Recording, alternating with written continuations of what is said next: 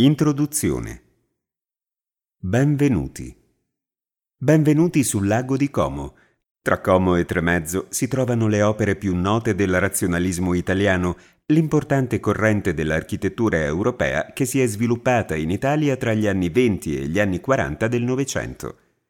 A Como si trovano numerosi edifici realizzati dall'architetto Giuseppe Terragni, quali la Casa del Fascio, il Monumento ai Caduti, il Novo Comum, la Casa Giuliani Frigerio e l'Asilo Sant'Elia. A Cernobbio è possibile vedere Casa Cattaneo, una delle più note realizzazioni dell'architetto Cesare Cattaneo.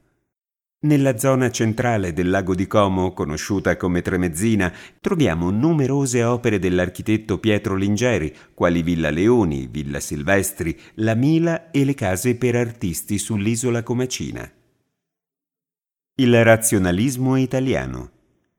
Nel 1926 sette giovani architetti provenienti dal Politecnico di Milano costituirono il Gruppo Sette, si trattava di Luigi Figini, Guido Frette, Sebastiano Larco, Adalberto Libera, Gino Pollini, Carlo Enrico Rava e Giuseppe Terragni. Il gruppo iniziò a farsi conoscere grazie ad una serie di articoli sulla rivista Rassegna Italiana. Negli articoli definirono i nuovi principi dell'architettura, quali il rigore geometrico delle costruzioni, la funzionalità degli ambienti, l'assenza di ornamenti e l'utilizzo delle tecnologie più recenti, come il cemento armato. Tali principi erano ispirati a quelli del movimento moderno, un movimento diffuso in Europa tra le due guerre mondiali che proponeva un rinnovamento radicale nell'architettura, nel design e nell'urbanistica. Sul gruppo esercitò una grande influenza il libro Vers une architecture dell'architetto Le Courvoisier, la figura di maggiore importanza del movimento moderno.